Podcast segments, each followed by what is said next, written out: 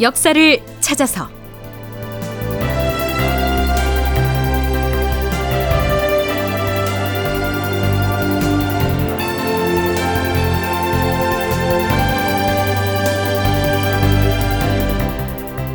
제 1238편 강홍림 8년 만에 관작을 회복하다. 극본 이상락 연출 황형선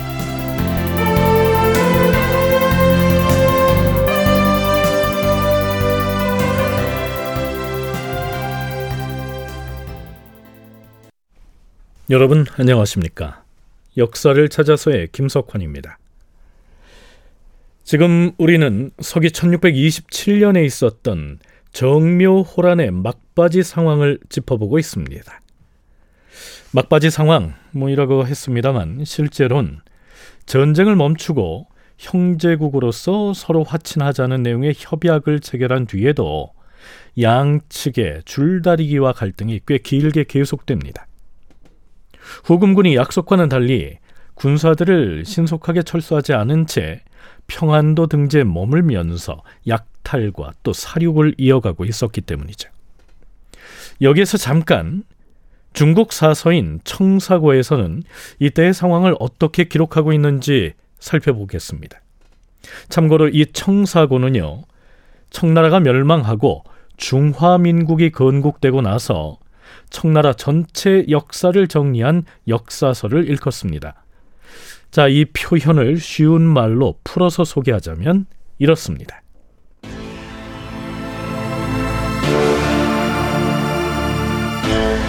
당초 조선이 화친 협상에 응해왔을 때 조선에 출병했던 후금의 여러 장수들은 전쟁을 속히 끝내려고 하였다.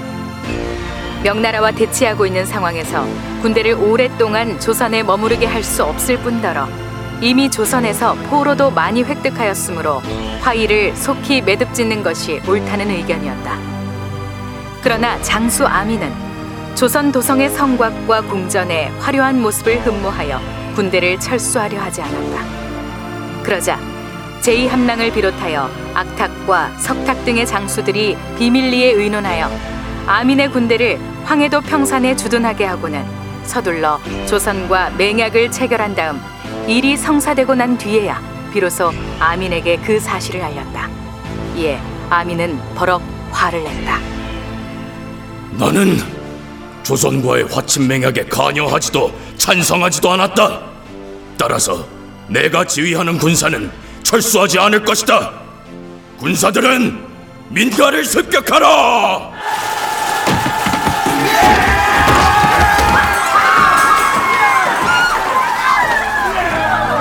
그러다가 마침내 조선과 재차 맹약을 체결하였던 것이다. 이 사실을 보고받은 후금국의 간 홍타이지는 다음과 같이 엄명을 내렸다. 아민에게 경고한다. 다시는 조선에서 조그만 소요도 일으키지 말라. 그리고 군사들 중에서 3천 명을 떼어서 의주에 주둔케 하고 나머지 군사는 정돈하여 속히 본국으로 귀환시키라. 그러다가 그해 9월에 가서야 조선 국왕의 청을 받아들여 의주에 주둔하던 군사를 불러들였다.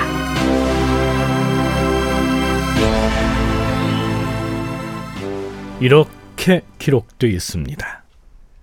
물론 청나라가 멸망한 뒤에 정리한 기록이어서 사실관계와 반드시 일치한다고 보기는 어렵겠습니다만 당시 조선에 왔던 총사령관인 아미는 다른 패륵들, 즉 다른 장수들에 비해서 상대적으로 강경했던 주전파였음을 알 수가 있죠.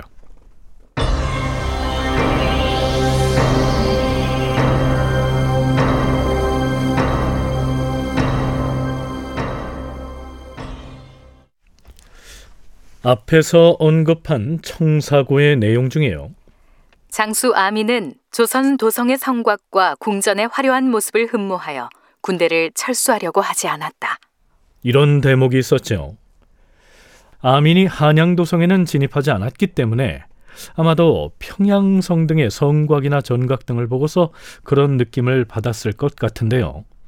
화친 이후에 황해도와 평안도 곳곳에서 후금군에 대한 조선인들의 공격이 잦아지자 아민이 흥분해서 인조에게 이런 내용의 서찰을 보냈었지요. 귀국 조선은 우리와 화친 맹약을 한 뒤에 먼저 약속을 어기고 우리가 보낸 전령을 도중에 죽였으니 이는 참으로 괴이한 일입니다. 하늘이 이 아민에게 도읍지인 경성과 조선 팔도를 준 것은 내가 이곳에서 왕이 되기를 바란 것입니다. 그럼에도 나는 조선 땅을 차지하지 않고 화친에 찬동하여 귀국에게 돌려주었습니다. 만일 내가 군사를 몰고 경성으로 진입하기만 하면 조선 팔도가 모두 내 차지가 될 것입니다. 네, 물론 허풍이었을 가능성이 큽니다. 하지만 인조와 신료들에게는 매우 섬뜩하게 들렸겠죠. 조선의 성각과 궁전의 화려함에 끌렸다 하는 이 중국 사서의 표현으로 봐서 홍타이지의 의사와는 관계없이 아미는 실제 이 한양도성의 주인이 되고 싶은 마음을 품었을지도 모르죠.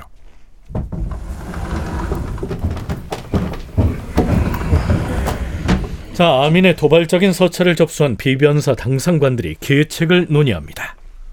전하, 적장 아민이 보낸 서찰을 보고 통부를 금할 수가 없었사옵니다. 당장 군사를 출동시켜서 저들에게 맞서는 것 이외에 달리 대책이 없기는 하오나 적의 진영에 사람을 보내서 우선 강홍립에게 의논을 정하는 것이 어떻겠사옵니까? 아민으로부터 이렇게까지 모욕을 받았으니 결코 과인의 이름으로는 그자에게 답사를 보낼 수가 없다. 하지만 아마도 강홍립이라면 지금쯤 우리 조정의 답신을 고대하고 있지 않겠는가? 영의정 윤방이 아뢰옵니다.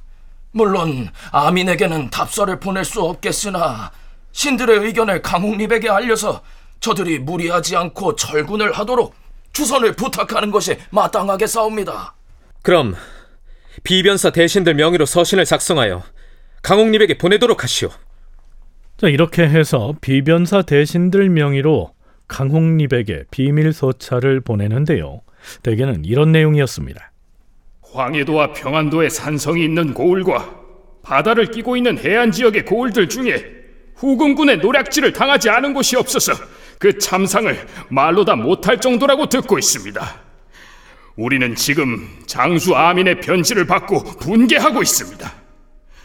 그러나 후금군 내부에서도 이번에 화친 협상을 중개했던 유해 같은 사람은 우리나라를 위하여 계속해서 힘을 써주고 있다고 하니 매우 감격스러운 일입니다. 유해뿐만이 아닙니다. 들리는 소문에 의하면 후금 장수 귀영가 역시 매번 우리나라에 좋은 주장을 하였고 이번에도 군사 공격을 자제하려고 애썼다고 하니 감사하게 여깁니다. 그들의 이러한 호의를 우리 조정이 잊지 않고 있다는 뜻을 은밀히 전해 주십시오. 그리하여 그들이 계속해서 우리를 위해 힘써주도록 해주시면 좋겠습니다. 아, 그리고 군사를 모두 철수하지 않고 의주의 일부 군대를 머물러 두게 한다는 말을 들은 듯한데 이는 상상도 할 수 없는 일입니다. 의주의 병사들을 남긴다는 말이 사실이라면 이는 두 나라가 맺은 화친을 파기하는 결과를 초래할 것입니다. 비록 아민이 총사령관이긴 하지만 후금군의 장수들은 본국에서 패륵이라고 하는 대등한 지위를 갖고 있기 때문에 조선의 호의적인 장수들을 잘 회유만 한다면 이 아민의 독단을 막을 수가 있을 것이다. 이렇게 여긴 것 같습니다.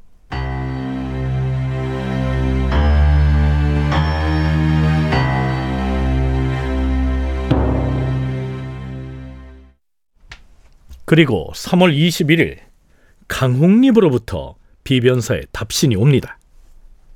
아민의 부하에게서 들은 말인데 아민이 조선 조정에 대해서 이렇게 불만을 토로했다고 합니다. 이번에 조선 국왕이 우리 진영에 예물 보낸 것을 보아하니 나에게 보낸 예물이 다른 장수들에게 보낸 것과 동일하였다. 아니, 내가 조선을 위하여 무척이나 힘을 썼는데도 조선의 왕은 어찌하여 나의 심정을 몰라주는 것이며 나를 한 번도 각별히 대해주지 않는 것인가? 그리고 또 이런 말도 했다고 합니다. 이번에 우리 후금군이 철수를 하더라도 강홍립과 박난영 두 사람은 조선에 남겨놓고 가겠다. 그러나 우리가 사로잡은 관원들 모두 데리고 가서 우리의 칸인 홍타이지의 분부를 듣고서 돌려보낼 것이다. 네, 물론 강홍립의 서신을 받은 조정에서는 총사령관인 아민에게 별도의 예물을 준비하죠.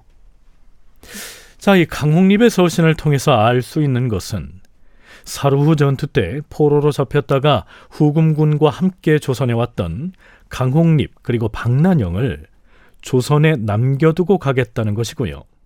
또 한 가지는 저들이 포로로 잡은 조선 관원들을 모두 후금으로 데리고 갔다가 홍타이지의 명에 따라 처리하겠다는 것입니다. 뭐 나중에 상세히 살펴보겠지만 그들이 데리고 간 당시 조선인 포로의 숫자가 상상 이상으로 많을 뿐만 아니라 그 포로들을 데려오기 위해서는 막대한 대가를 지불해야 했습니다. 강홍립의 서찰이 도착하고 나서 나흘이 지난 3월 25일 인조는 비변사에 이렇게 명합니다. 강홍립과 박난영은 명나라군이 후금을 칠 때 우리 군사를 이끌고 전쟁에 참여하였다가 오랑캐군에게 포로로 잡힌 지가 어언 8년이나 되었다. 그럼에도 그들은 끝까지 머리를 깎지 아니하였으니 그 뜻이 참으로 가상하지 아니한가. 마땅히 예전의 관작을 회복하여 그에게 성의를 베풀어야겠으니 의정부 대신들에게 물어서 처리하도록 하라. 강홍립 등이 8년이 지나도록 머리를 깎지 않았다는 말은 달리 표현하면 변발을 하지 않았다는 뜻이죠.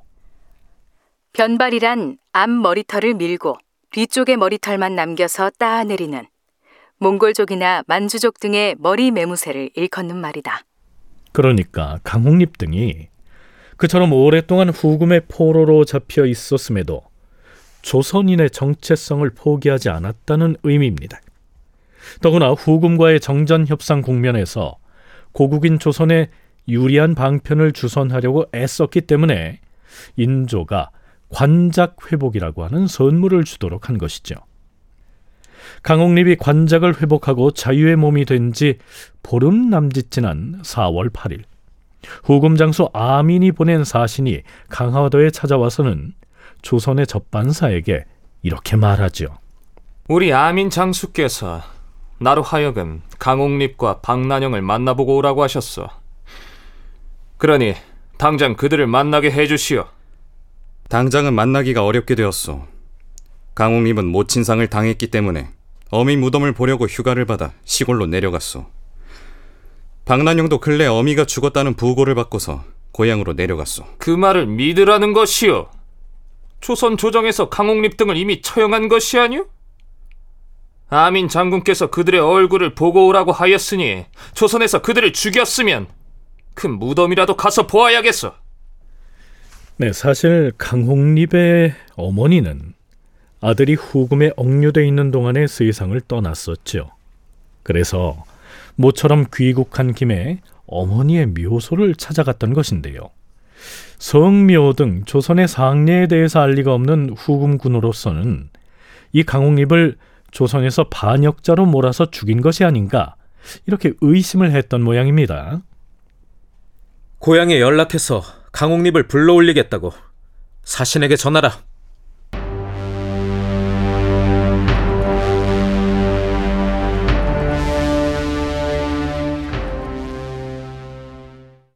네, 앞에서 후금군이 조선인들 다수를 포로로 잡아갔다고 했는데요. 서로가 형제국으로서 평화롭게 화친 조약을 맺었음에도 후금군은 왜 이 철수를 앞둔 시점에서 조선 백성을 약탈하거나 사륙을 자행하거나 혹은 포로로 잡아갔을까요? 동북아 역사재단 장정수 연구위원의 얘기 들어보시죠. 과잉군 때도 후금하고 계속 뒤에서는 교섭을 했잖아요. 근데 이게 비공식적인 형태로 이루어진단 말이죠. 공식적인 형태라는 게 뭐냐면 군주 간의 관계. 그러니까 조선 국왕하고 후금의 칸인 홍타이지하고 국서라고 하는 공식적 서신을 주고받는 관계가 됐다는 게 제일 중요해요. 그럼에도 불구하고 이 친구들이 철수를 하면서 약탈을 하죠. 그래서 조선도 그 뒤를 군사들이 쫓고 있어요. 그러니까 이게 전선이 이제 북상을 하는 겁니다, 이렇게. 그러니까 전쟁이, 아, 이제 끝. 어, 평화 안정의 시기가 왔어. 이렇게 단순한 얘기가 아니고 약탈을 하니까 조선도 몇 번 사실 공격을 해요. 화친 협정을 맺었다고 해서 전쟁이 끝난 것이 아니었지요. 후금군이 철수하는 루트를 따라서 전선이 이동한다고 봐야 한다는 얘기입니다. 후금군은 철수하면서도 약탈과 사륙을 멈추지 않았고 그러자 각 고을의 산성 등을 지키고 있던 조선의 관군들이 그들을 추격해서 공격하는 양상을 보였다는 얘기입니다. 자, 그런데요. 이 연려실 기술에서는 일월록이라고 하는 문헌을 인용하면서 이렇게 적고 있습니다.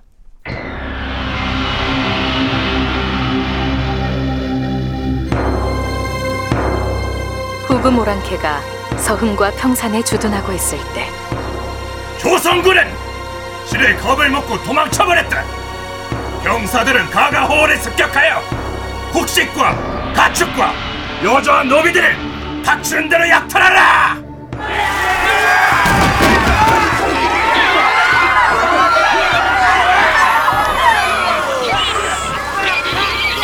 후금의 유격 기병대가 고을에 나타나서는 소와 말과 곡식과 여자를 탈취하여 오랏줄로 묶어서 포로로 잡아갔다.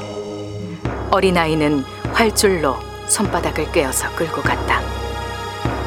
후금 오랑캐군은 화친이 비록 성립되었다고 하나 대동강 서쪽은 조선에 돌려줄 수 없다고 주장하였다. 황해도에서는 노략질이 끊이지 않았으나 평안도에서는 노략질이 심하지 않아서 백성들로 하여금 안도하도록 하였다. 평양에 잔류한 후금 오랑캐 군사 3만 1,500명이 각각 여자를 서너씩 거느리고서 농사를 크게 지었는데 나중에 철수할 적에는 모두 불태워라!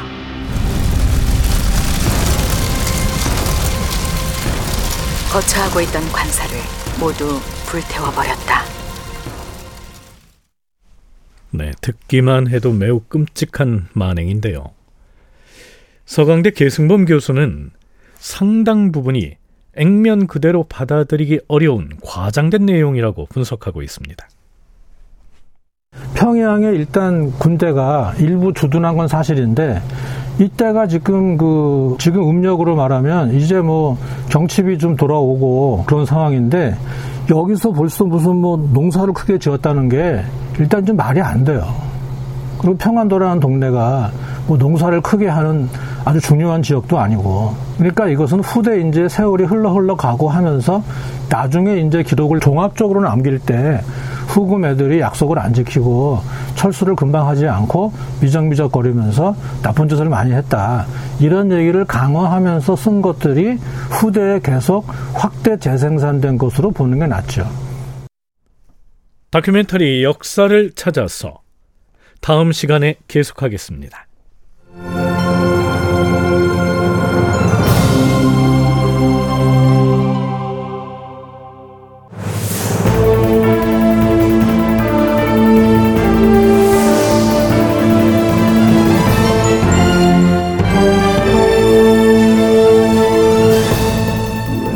다큐멘터리 역사를 찾아서 제 1238편 강홍립 8년 만에 관작을 회복하다 이상락 극본 황영선 연출로 보내드렸습니다.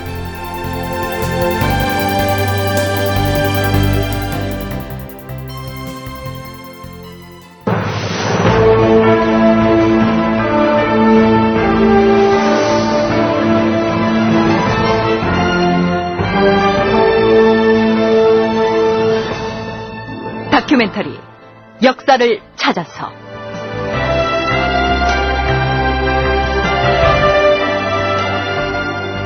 제1편 빗나간 프로젝트 동북공정 극본 이상남 연출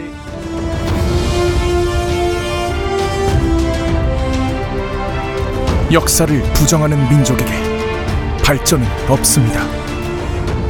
역사를 망각한 민족에게 미래는 없습니다. 진짜. 역사를 찾아서